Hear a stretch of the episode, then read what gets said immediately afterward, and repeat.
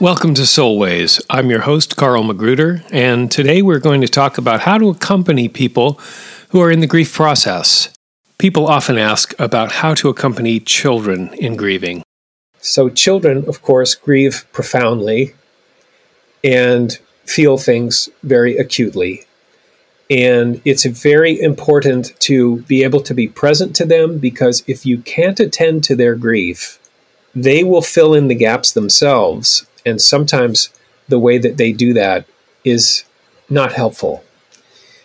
So, a couple of things to know is that children want to be as close or as far, for instance, during the process of illness and death, as they feel is right for them. So, if you're taking care of someone in the home, for instance, who's dying, the kids may want to be in with them and then at another time the kids might not. And the trick is to let them know that they're welcome and they're not obligated. That starts to be a trauma if you say you got to go in there and sit with grandma and grandma's just really freaking the kids out.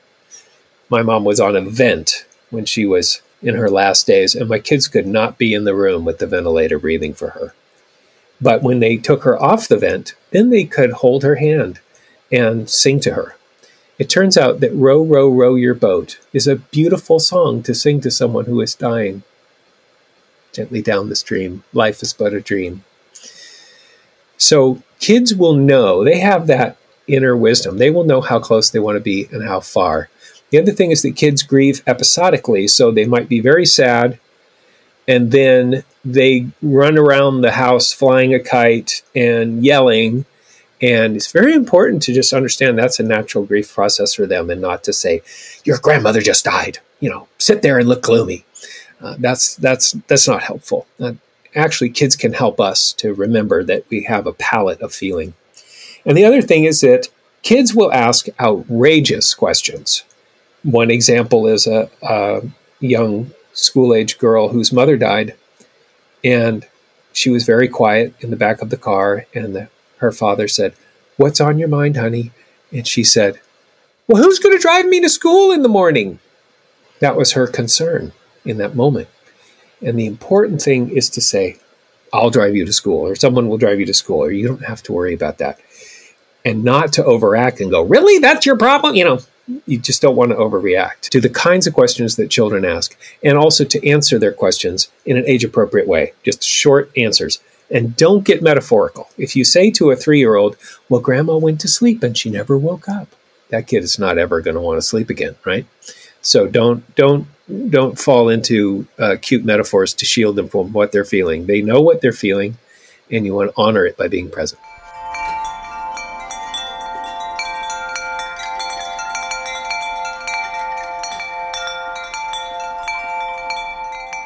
So here's a few tips and tricks for how to accompany people who are anticipating a loss or who have just experienced one.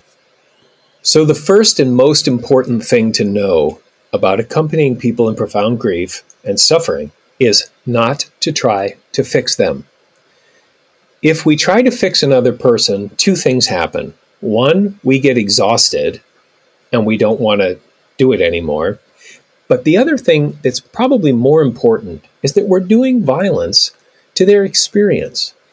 So if someone is very sad and we're trying to get them to be happy, we're not honoring their sadness. And guess what? Sadness that doesn't have its full expression isn't healed. It doesn't transform into a source of strength and comfort and meaning. So don't fix. That's the most essential thing to understand. And that enables you just to be present to be a witness to the suffering that's happening. And if you can settle yourself down physically, spiritually, and emotionally in the presence of someone who is suffering or grieving, including yourself, you may, in the midst of that, discover something that would be beneficial but just being able to be present and to listen and not try to move people out of the place that they are is, in and of itself, the most important bereavement intervention that there is.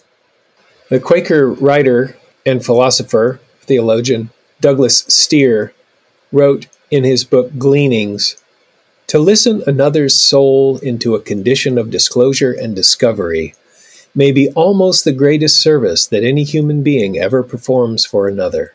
And that's the essence of accompanying people in grief and suffering, and at other times as well. So don't fix, and you'll find that you won't be exhausted by being present to people you care about who are suffering. Now, if you do feel like you want to offer a little bit of framing, then there are a few simple questions that I like to ask that don't deprive a person of their authentic experience, but maybe allow them to make it a little bit more specific and also to balance the loss with gratitude and appreciation. So, one question to ask someone who is grieving is What is hardest about this in this moment? And that allows them to get specific and to say what it is exactly that is so hard. You know, I've been working on this book and he's never going to get to read it. Or he taught me this thing and I never got to tell him how much it changed my life. And so folks can focus it down a little bit. And so there's still probably a big bag of grief that that we're carrying. We call it grief work for a reason. It's it's work uh, to carry grief. But for that moment, they can name that specific thing and then they can look at it. And that's where they might find a gift in it. You know what? I think he always knew what it meant to me that he had taught me that thing or he had had faith in my ability to write or whatever. The other thing for someone who is grieving, either before or after a death, and maybe particularly before, you know, I know my person is dying, but I don't know what to say to them. And I find myself avoiding them. Does that speak to you? We sort of avoid people who are nearing death because we don't know how to be or what to say. And one of the things is to say thank you. It's very hard to say goodbye, especially to someone who's still breathing. But thank you. Gratitude is always the spiritual neutral position that we start out from, sort of an on guard position uh, from which you can go in any direction. And so you can thank them for something they taught you or something they showed you. And it's good to be both broad, like you've always been such a kind person, and also specific. That time when I was stranded with my car and you dropped what you were doing and you came and got me really made me feel like I mattered to you. And I want you to know that you matter to me also so you can you can offer a thanks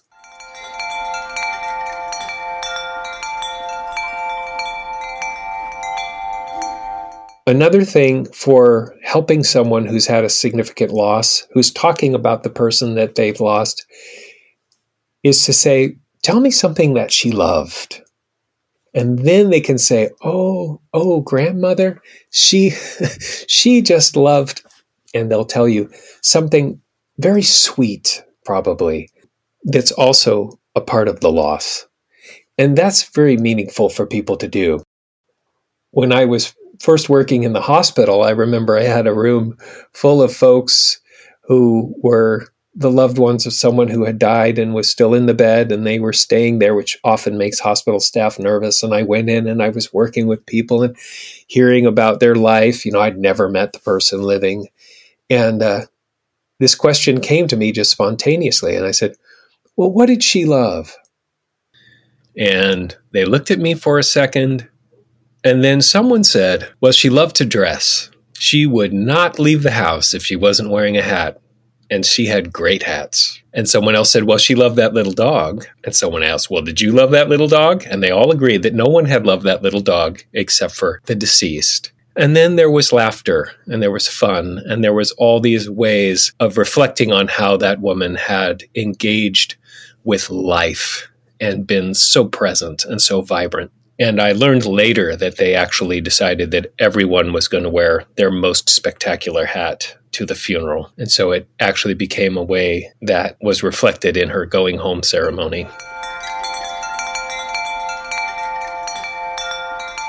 So, those are a few simple ways that you can accompany people who are grieving. Don't try to fix them, just be present to their grief.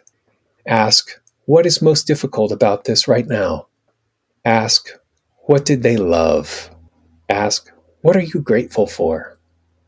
And then for the advanced class, in your phone, right in that moment, if you can remember to do it, go out three months, go out six months, go out one year, and write, check in with Dave about the loss of his father and call him up three months from now when the dust is settled and there's no funeral arrangements to be made and no one else is asking him about his father anymore.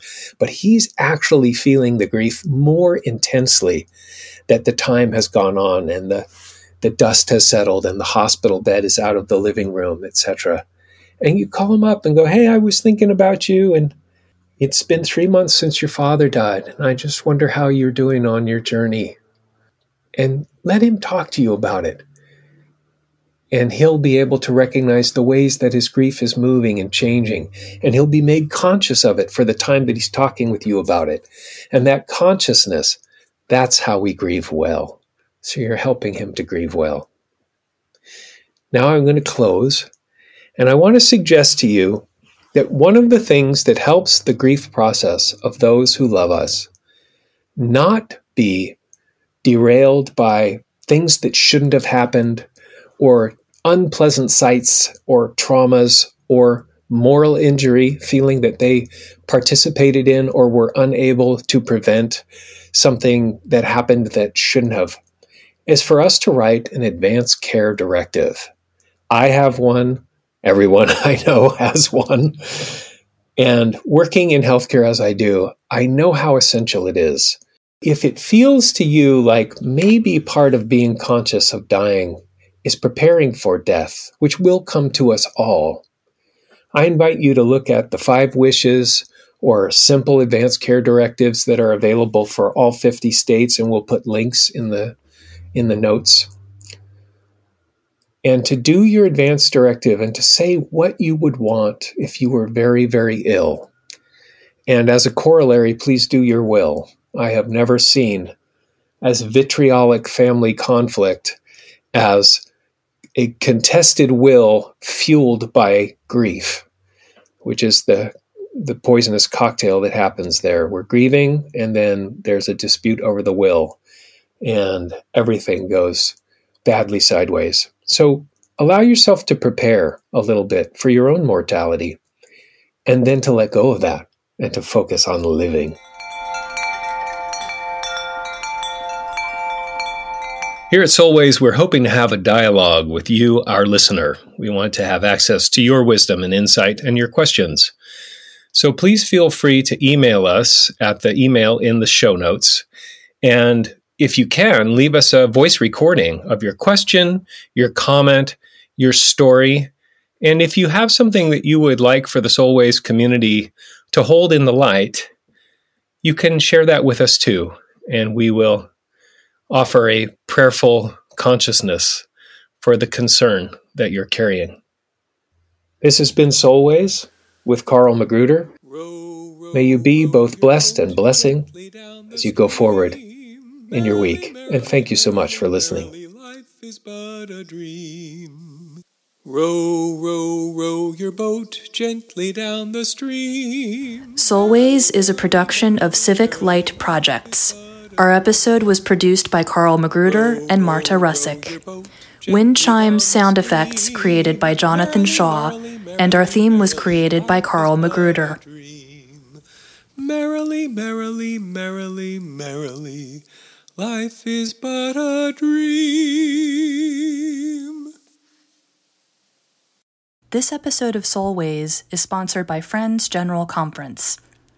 For over 120 years, FGC has nurtured the spiritual lives of friends through programs like the annual FGC Gathering, the Ministry on Racism program, the Spiritual Deepening program, Quaker Books, and much more. To learn more, visit fgcquaker.org. That's fgcquaker dot O R G.